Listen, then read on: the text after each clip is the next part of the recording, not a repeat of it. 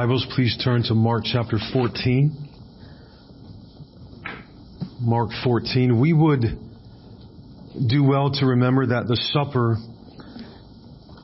that was instituted earlier this night in Mark 14 wasn't just the institution of the Lord's Supper.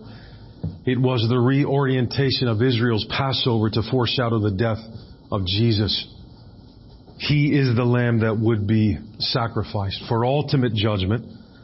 The destroyer is not only going to pass through Egypt, he is going to pass through the entire world. This is the only lamb whose blood will preserve one from that coming judgment.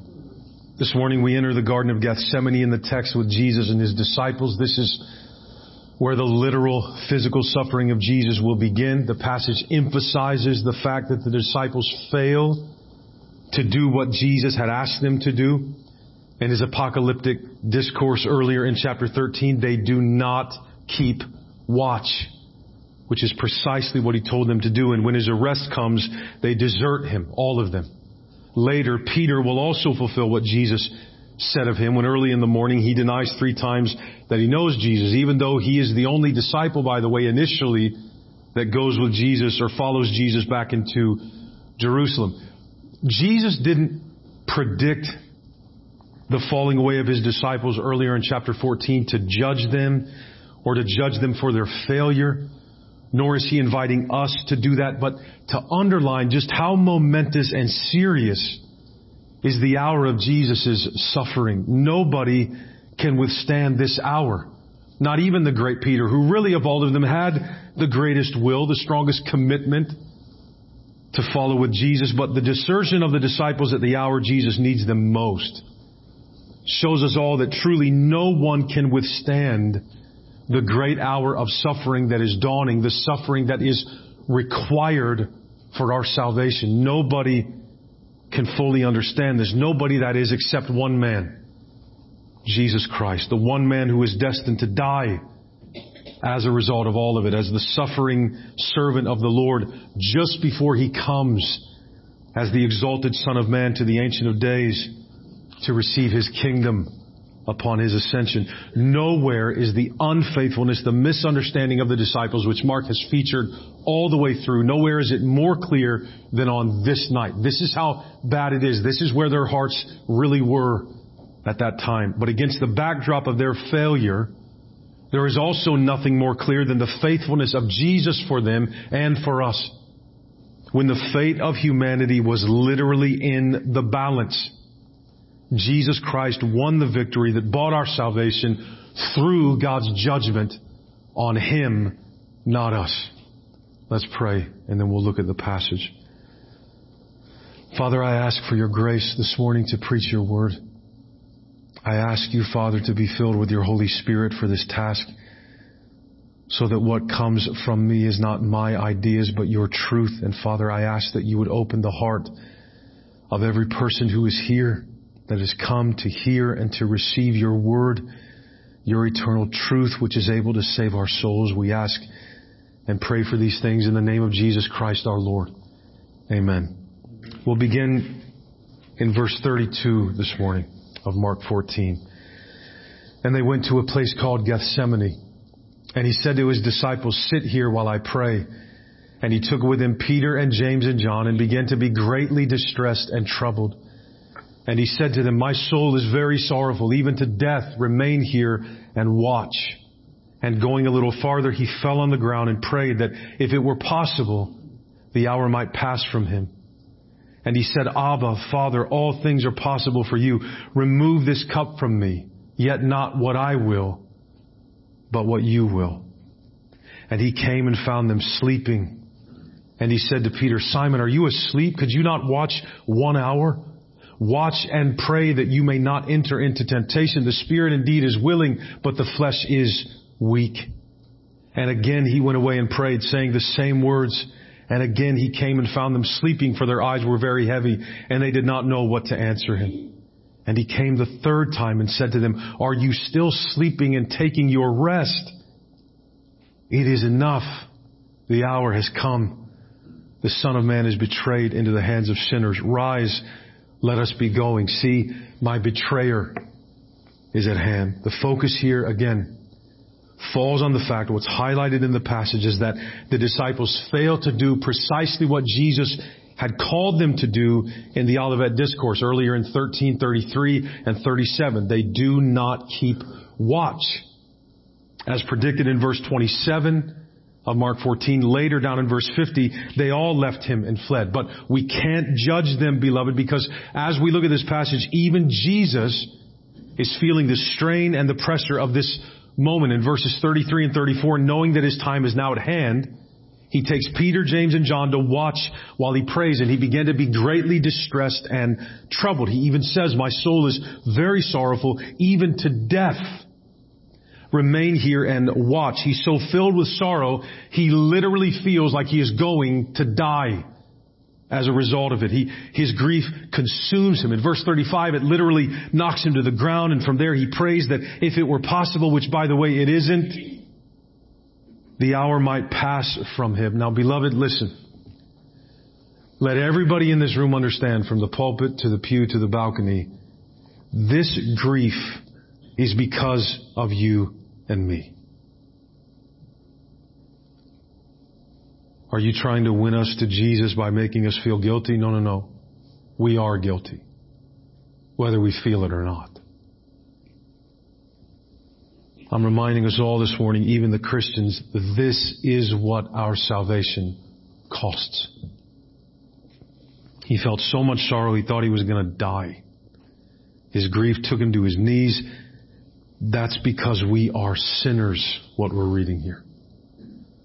Because as Isaiah the prophet wrote of him, the chastisement, the punishment that brought us peace was laid upon him. For our peace, in this hour, Jesus had none.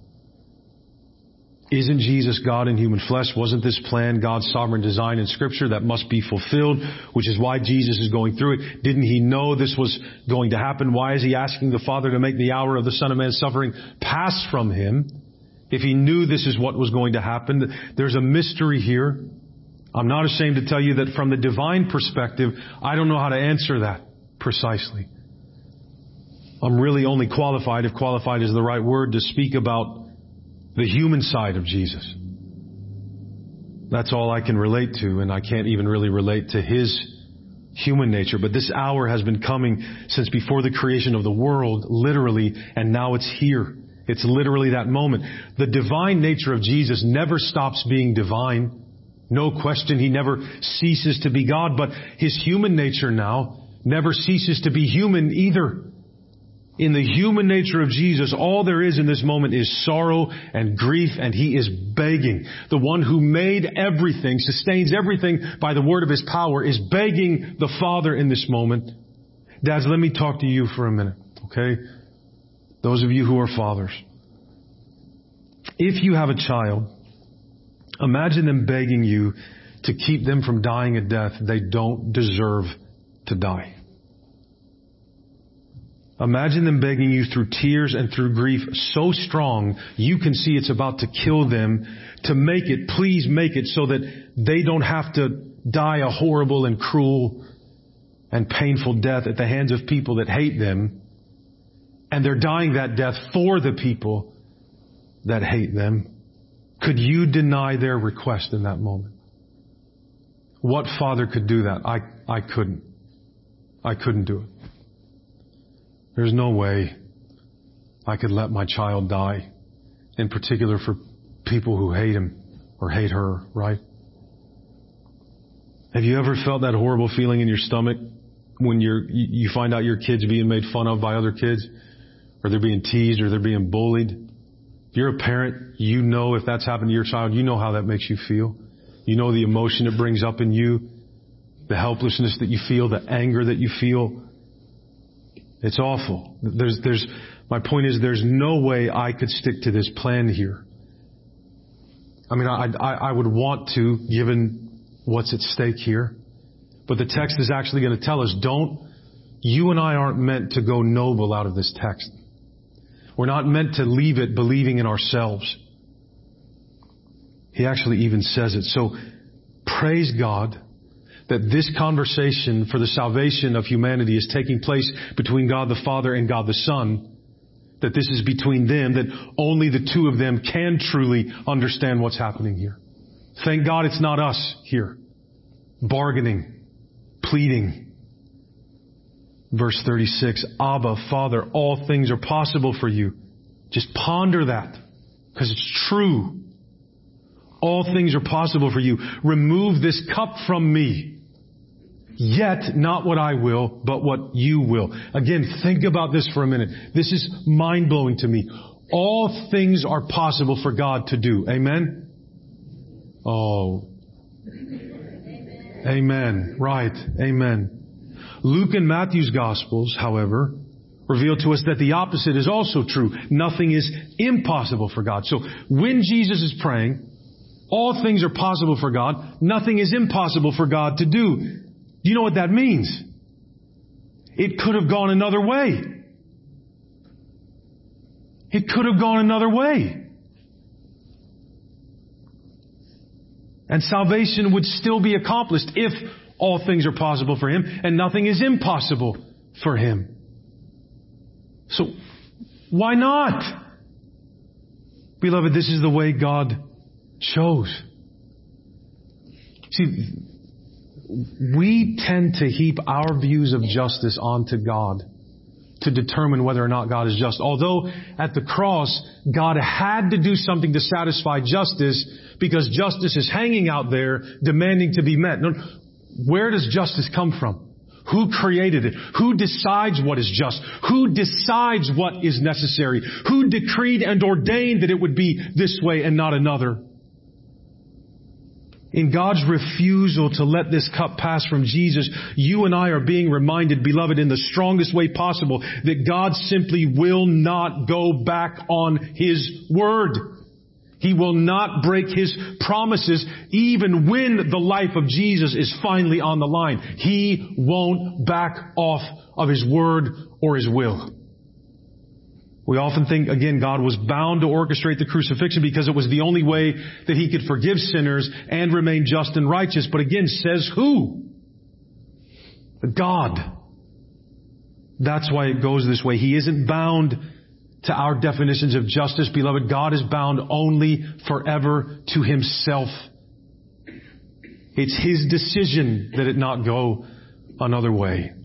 And here in this moment, the humanity of Jesus knows it could go another way and he's up against it now. This is the hour. This is the frailness of his humanity.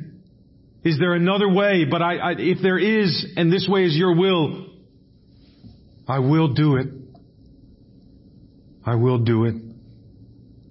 It was possible for there to be another way. Of course there was, but God would not use another way. This was the way. Why? Well, yes, beloved, there is absolutely the fact that without the shedding of Jesus' blood, there is no forgiveness of sins. Yes, that's one reason it can't go another way.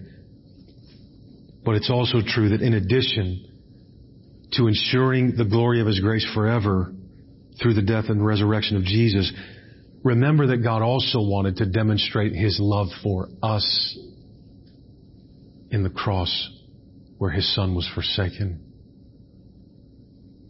This is the way, then, that God would fully accomplish His purpose. This is the way God designed would show His love, would demonstrate His love for us. This is what I designed and am willing to go through with because I love you and desire to save you. If you deny God's love for you, Understand in the call to salvation, that's what you're denying. You're denying that He loves you. You're telling Him, no thank you. And there is no other way to be saved than but God's love for you. So Jesus prays, yet not what I will, but what you will. It's, it's, again, it's not that the will of the Son and the will of the Father are at odds. No, no, no. It's that Jesus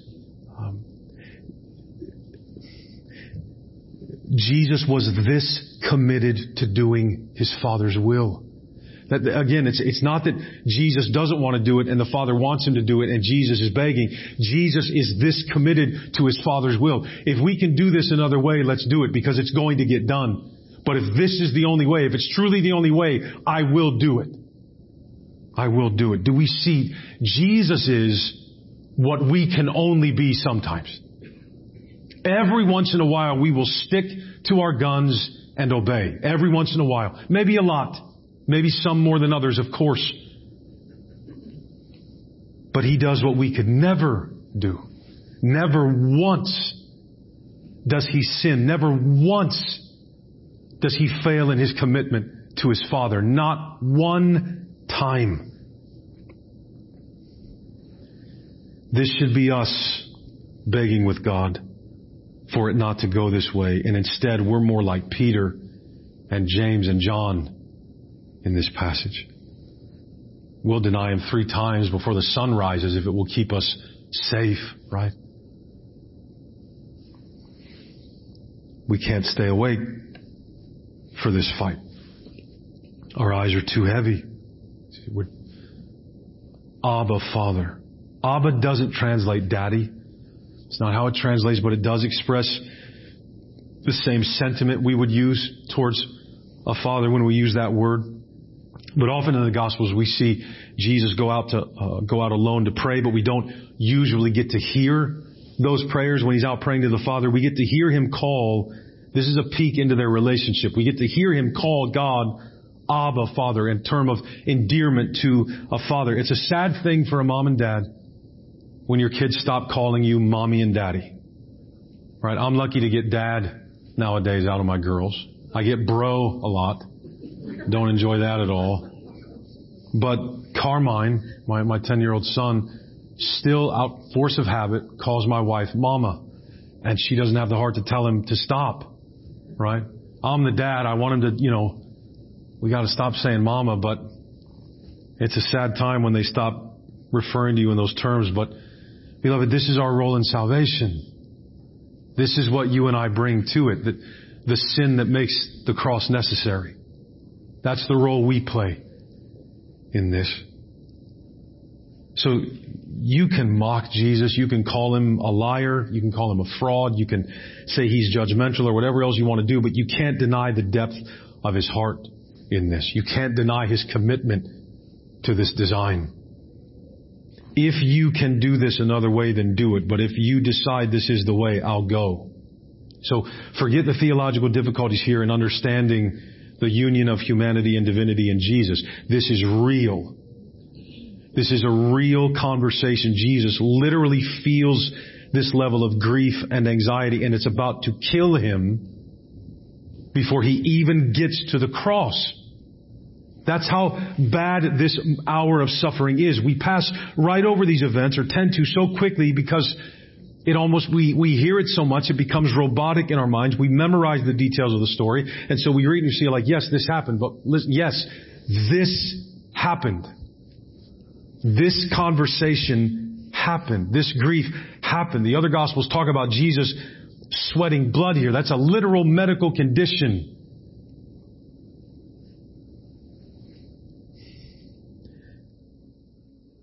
Jesus knows, as his words allude to those of Psalm 42 here, that his death is going to mean some kind of disruption between him and the Father. That's, I think, what weighed most heavily on him in this.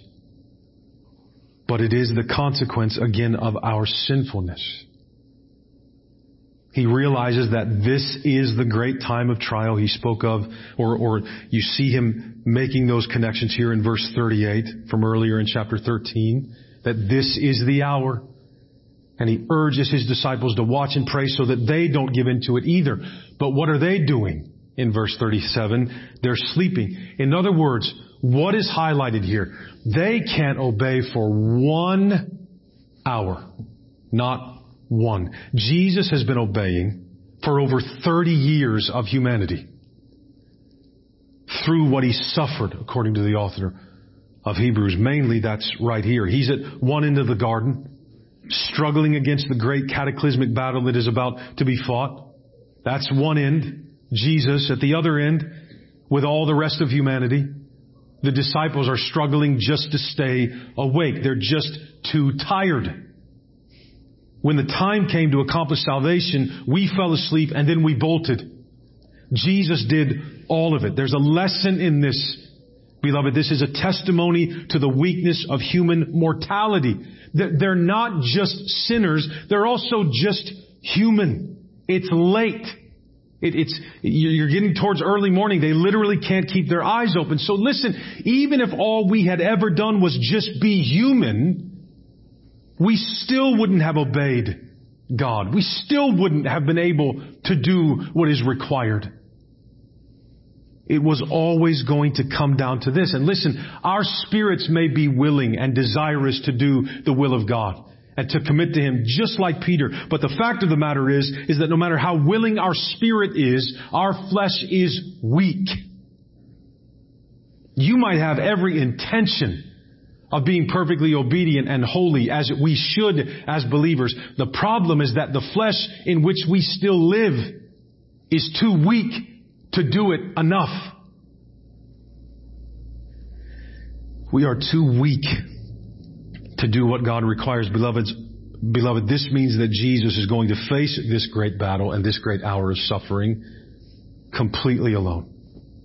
Completely alone. He is the only one that will accomplish salvation. He alone can embrace this hour. We can't even watch and pray. What makes us think we could actually scratch the surface of doing all that honors God and that God requires. This is an example of it. The command here is just stay awake and keep your eyes open. We can't even obey this. What makes us think we could have no other gods before Him? What makes us think we'll never commit adultery with our eyes? What makes us think we'll never commit murder with the hatred in our heart? What makes us think we'll always be able to forgive as He's forgiven us? What makes us think we'll be able to love God with all our heart, soul, mind, and strength and love our neighbors as ourselves if for one hour it was needed for us to stay awake and watch with Him and we can't even do it? Not just because we're sinful, but because we're human. None of them wanted to sleep on Jesus. They just couldn't stay awake. You realize what Jesus is dying for? Not just our sinfulness, our humanness.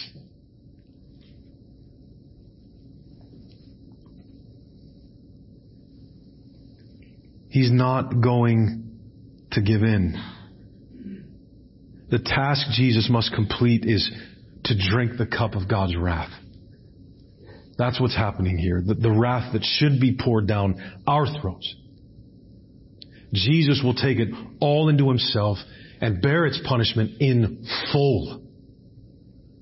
His death will be for the many, remember verse 24. His death will be an exclusive place taking death. As Peter Bolt says in his commentary on Mark, Jesus is dying as a substitute, a substitute. He does not deserve to die. He has not sinned even once to merit the penalty for the wages of sin, which is death. And he's doing it in place of those who do deserve to die and have sinned countless times countless times. So the wrath they deserved to be poured out on them will instead be poured out in full on the literal person of Jesus. All those descriptions you get in scripture of God's wrath, that's what was poured out on Christ. That's what sin deserves according to God. And in this moment, all of it is being dumped onto Jesus, is being poured into a cup that he must drink. He will stand in front of every sinner who believes, wrap his arms around them, and take the arrow of God's wrath in his own back for every single one of them. He will go where many will never go into full damnation and condemnation because he went there for them. The destiny of the many, then, that Jesus is about to die for is precisely what is hanging in the balance here. Will he make it through this? Because here it doesn't look good, right? Again, we know the story, but in the moment, what if he doesn't go? What if he just can't stand up under it? He's human too. So what if he just can't make it out of the garden? Will he suffer the wrath of God so that the kingdom of God will come? That puts an end forever to all the suffering and pain and evil of this world. Again, not if he doesn't make it out of the garden. During his discourse back in 13, verse 13, verses 35 to 37, Jesus stressed the necessity of enduring through suffering to the end in this hour of tribulation and the urgent need for his disciples to stay awake watching for the coming of the Son of Man. And now his cosmic struggle takes place just as he said at the midnight hour. That's what we're seeing in verse 38, that this is that hour of suffering of which he was speaking. The future of the world, the future of the human race is wrapped up in this exchange between God the Father and God the Son. It's all on the line right here. Everything. Everything. Through the death of Jesus, God will accomplish the impossible. Human beings, sinners, will be reconciled to God and gathered into His kingdom as beloved children and beloved citizens forever. For this reason, for that to take place, Jesus will have to drink this cup. There will be no other way. God's justice, not the principle of justice, is what requires this. Jesus has spoken of his death being a cup previously in chapter 10 verse 38, but now the hour has come for him to drink this cup down to the dregs.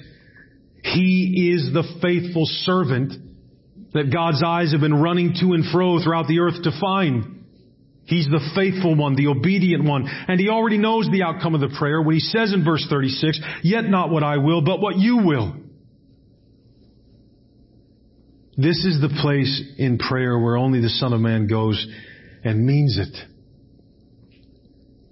Jesus wants this cup to be removed, but not as much as he wants what God wants.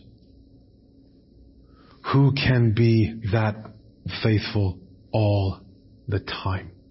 In everything. Not until we're praying in the shadow of death do we know whether or not we can pray this. Because I, I listen, I'm just being honest. I can't imagine that if I was watching my wife on a hospital bed or one of my kids, that I could mean it when I said it because I don't want His will to be that they would die, right? I, I, I don't. I don't want that to be God's will. I want it to be God's will that my family and I have a wonderful life together for a hundred more years. We all are on vacation together. They've got their spouses and all the grandkids and great grandkids are there and we just all go to sleep one night and we don't wake up. That would be great. That'd be wonderful. I'm not, I'm not even being facetious. I wish so much that's what could happen. So when he's praying this, when, when you're praying, yet, even if it is your will that I die, even if it is your will that I die, not what I want, but what you want, could, could we just be that loyal and consistent? Could we believe that deeply in the goodness of God that we would just let it all go? And not just once, all the time. We would never falter, never fail. Jesus isn't sinning here. So this, this anxiety, this sorrow isn't sinful. It's divine.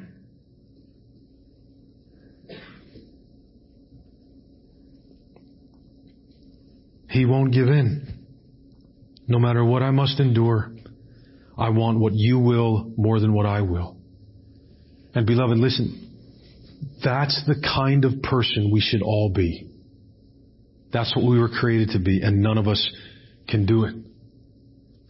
What happened in the Garden of Eden when humanity fell? What were Adam and Eve saying? Not your will, my will be done. That fruit looks good to me. That fruit will make me wise. I want it. I know you said I can't have it, but I want it. What happens in another garden with a second Adam for a new humanity?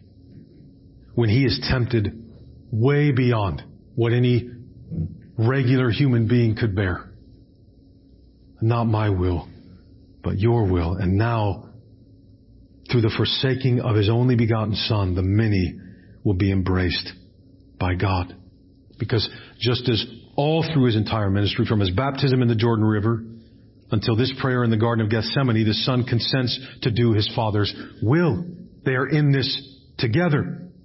The Father commands, the Son obeys, because it's His delight, remember? That's what Jesus wanted most. That was His delight. The Lord and His will. So even if it went against His nature, He knew His delight was in the law of the Lord. His delight was to do His Father's will. More than His delight was to get what He wanted. None of us are like this. None of us. But now what was impossible for us will be guaranteed for us by the virtue of Christ alone. But not if he didn't want what God wanted more than what he wanted. And in this, he never wavered, beloved. He is our Savior, but not without his suffering. At his most lonely and desperate hour of need, his prayer comes to an end, and he has to wake up his sleeping disciples for the third time. You, you see what's happening here? You could even have the Spirit prodding you. Stay awake, stay awake, stay awake. I would, I want to, but I just, I can't keep my eyes open. You've all been there. Preachers are well aware of how hard it is to keep your eyes open. You just see people pulling the, and once it starts, it's not going to stop, right? Once that starts, you know it's, it's, I'm going to look like an idiot for the next however much longer this clown is going to talk, right? It's just, it's going to keep happening. Or when you're driving and that starts, it's horrible. That, that's not even sin, beloved. That's human. You know, there, there, if maybe you worked all night, maybe you had a long week and you just come in here and you're just tired. You're not sinning. You can't keep your eyes open, right? We need to, we don't just need Jesus obeying a few things for us, like, like covering the principle in general. We need Him doing everything that we can't do and covering everything we have done. That's what's happening here. That's this sorrow in His heart, what He has to do, what it will cost. Let us be going, He says in verse 42, my betrayer is at hand. When you get angry at Jesus, because maybe somebody has hurt you and he forgives sins for free, right? Understand for free to you and I. The forgiveness of our sins didn't come cheap. Right? It, it's, God is not simply blowing over what somebody has done to you and saying that, just forget about it. You gotta get over it. Don't you love how we tell people that? Well, you gotta get past it. You don't just have to forgive, you have to forget. Good luck. Good luck. When you get angry at Him, because He forgives sins, even the sins of those who have hurt you, and you feel like there isn't going to be any justice, listen, I don't have the ability with words to comfort you in that. Some hurts are too deep. They're just too deep. What I would say if you came to me with that, or if I can say it to all of you, go sit in the garden for a while with Jesus. Just go there and stay in this text for a while and pray through it. Just pray through it. Read it and pray. Read it and pray. All the cries of heaven and earth for justice were answered this night. All of them. In His suffering, all suffering is hidden. It's taken in. It's dealt with for his people. All of it is felt. Right? We talked about that before, I think, but as a Christian, you're like, if I forgive that person and they're, they're, and they're a Christian, then what they did to me just go, no, no, no, it, it was punished. They were punished. It just, they weren't. Jesus was for what they did. We have to believe the truth of the gospel just in not, in learning how to not hate people that have hurt us. Because he took it on himself. It's been paid for. Right? That's why he would say, don't, vengeance is mine, I will repay, says the Lord. Why? Well, because if Jesus is covering your sin, that vengeance has been taken. It was poured out on Jesus. He drank that cup. But if they didn't, if there is no covering for their sin, if the blood of Jesus isn't on the door of their heart, they will be repaid. They will pay for it for eternity. So in Christ, all of this is reconciled. All of it, all suffering, all injustice as we see it is reconciled. In the death of the innocent for the guilty by the will of God. In His suffering, all suffering, He said, all of it is felt. All of it.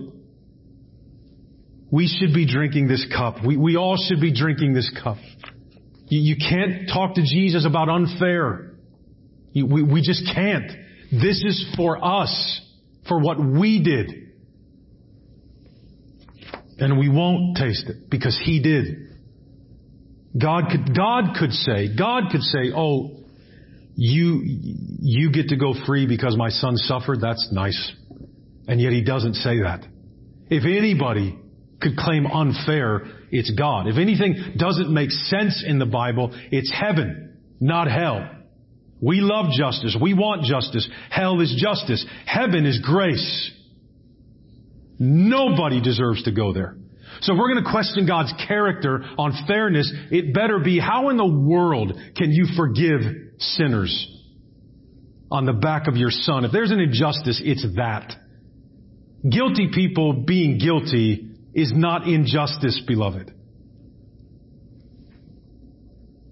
And God never says that to us because Jesus said to God, not my will, but your will be done. All is reconciled in Jesus. We, we must accept this as sufficient for justice or our bitterness will consume us.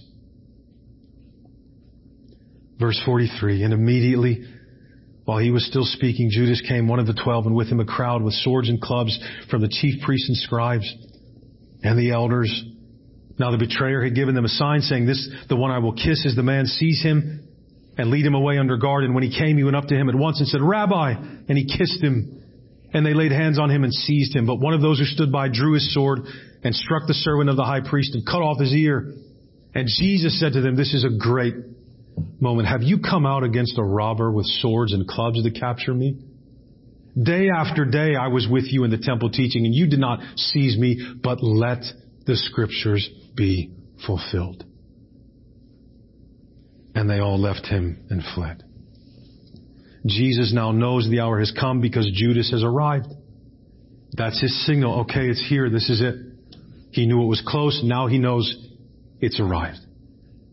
And he comes with a crowd, or, or Judas comes with a crowd decked out in the symbols of our violent world, of how we get justice, swords and clubs against the accused, whether they're guilty or not. They're out to get a revolutionary. That's how they're acting. And this is Judas Iscariot. This is one of the twelve. Think about this. Just a few hours earlier, Jesus had served this man bread and wine. Judas took the first Lord's Supper. And to make it as horrible as it could be, the sign he concocted so that they know which one to arrest is the kiss of friendship from Judas.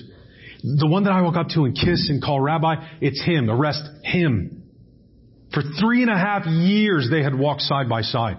Jesus knew this man was taking money from what they collected to help support what they were doing.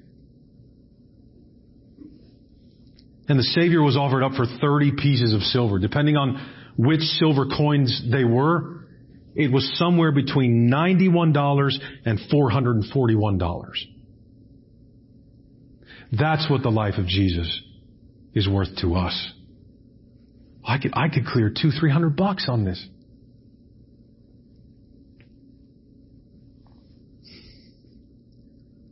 This is the first step in handing Jesus over to sinners as he predicted. First, Judas hands him to the high priest.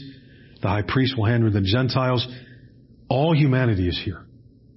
Jew and Gentile represented in this betrayal. This is the hour when the world will destroy the Messiah of Israel. This is, make no mistake, this is the abomination of desolation. This is the desecrating sacrilege, more sacrilegious than any other act in history. This is the true temple being desecrated. Right? This is the true temple being desecrated. This is the great tribulation beyond all others, the suffering and the murder of the Son of Man. What human being has experienced what Jesus did in this chapter and is about to? Isaiah would say, none. The precise hour no one knew about except the Father. In 1332, it's come. But here at midnight, there's still no coming of the Son of Man. That was also promised as a part of this. No coming of the kingdom of God. And we'll move in to his early morning trial if we're listening to the text, still expecting that. Maybe it's now, maybe it's now, and he'll be delivered. And in the most horrible irony known to humanity, Jesus will be condemned for blasphemy. That's how much we know about God. When God shows up and says, I am, we say, you're a blasphemer, and we kill him. But when he's condemned, the promise will ring true again. Because just before they throw him to the wolves, they ask him again, are you saying that you're the Christ? Answer us. He'll testify later in verse 62, I am. And you will see the Son of Man seated at the right hand of power and coming with the clouds of heaven. And Daniel's prophecy will be fulfilled. He will be crucified, raised from the dead, and exalted into heaven. But first the betrayer says, Rabbi! And kisses him. These men lay hands on him and seize him. Luke tells us it was Peter who cut off the ear of Malchus, by the way. One of the servants of the high priest, Peter tried. Listen, he really tried. He did. He's, he's, he's valiant here. But I want to close with, with this. As valiant as it is for Peter to do this, do we see the parallel here between Jesus and humanity? As valiant as it is for Peter to try and stop this, whether or not it can be stopped has been resolved. It is now the will of God for this to happen. Peter is disobeying God. Rejecting God's will and saying, no, no, no. I don't want him to be killed. I will not allow it. Jesus prays, not my will, but your will. What does Peter do? Not your will, but my will. We are so corrupted. That's how we sin when we're trying to defend Jesus. God's law and God's will and holiness are so far out of our range of perception, we can't even defend Jesus without denying the will of God. It's outright disobedience. It's, it's a denial of God's will. It's now evident then. And if they would have been awake, they might have heard it. That this is the Father's will for this to occur. In defending Jesus, Peter is defying God. And he's unknowingly, you might want to cheer for him here. Don't cheer for him here. Because if he succeeds, we die. He's unknowingly unwantingly interrupting God's plan of redemption, standing in the way of all of us and our need of Him to suffer. Because it can make us weep, but we need it. No games. We want this to be the will of God, or we're not going to be saved. We have no idea how far we are from God, how deeply we need reconciled to Him. We're every time the Father looks at us, what is he going to see? The people that got his son killed? Or is he going to see his own children? Well, that depends on what happens to the son. He's standing in the way of all of us in our need of Jesus to suffer. This is the proof that in Peter's heart, again, not what you will, but what I will. So Peter didn't care in that moment what Jesus had said. He didn't care what the will of God was. Or he, he foreshadowed it earlier when Jesus went to wash his feet. You're not going to wash me. If I don't wash you, you have no part with me. You're not going to die. If I don't die for you, you have no part in me. And hindsight's 2020, absolutely. But at this moment, he must not have really believed yet how desperately he himself needed the death of Jesus, or he wouldn't have gotten in the way. He would have bowed his head and said, forgive me that this is what's required but please do it and save my soul.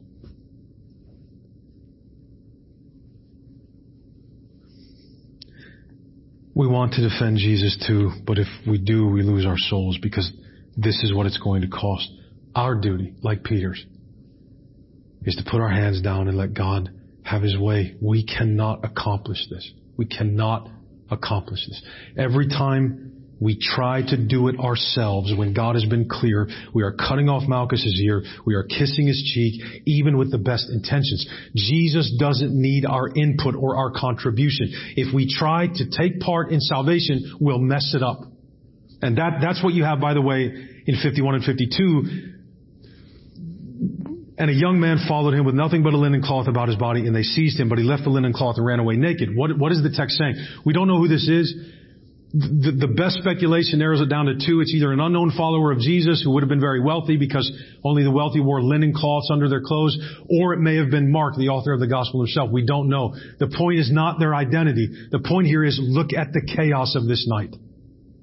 This is the hour of suffering. This is the hour of trouble. You have uh, swords and clubs. You have yelling and screaming. You have a guy getting his ear cut off. You have the Son of Man being led away to be crucified. You have, you have a guy running around naked. I mean, it's just absolute chaos. This is the darkest hour of humanity. And Jesus knew this was coming. He knew he was going to die. But let the scriptures be fulfilled. Jesus will go to the cross. Jesus meant what he said in the garden.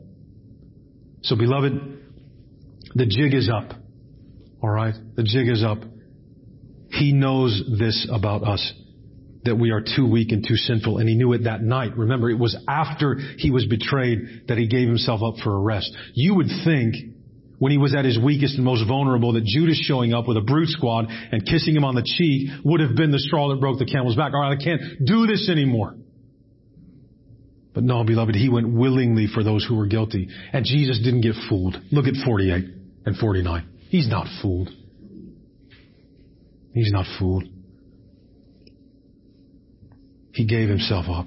And it was while he was stretched out and suspended on a gnarled piece of wood by nails that he said, Father, forgive them. They, they don't know what they're doing.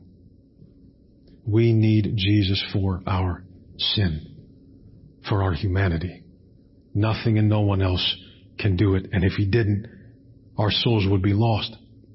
Even if we have very willing spirits. Our spirits are not powerful enough to cause our flesh to do what God requires. We need Jesus because the spirit indeed is willing, but the flesh is weak. Jesus knows we mean well often. It's not enough. We need somebody going all the way. We need one whose spirit is not only willing, but whose flesh is strong enough to obey. And only Jesus is that one.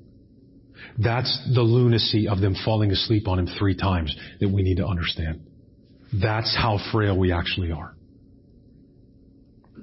When the fate of humanity was in the balance, Jesus Christ won the victory that bought our salvation through God's judgment on him. Praise his name. Thy will be done, not mine. Please let that be so, God. Come to Jesus. If you know you need him, come to him.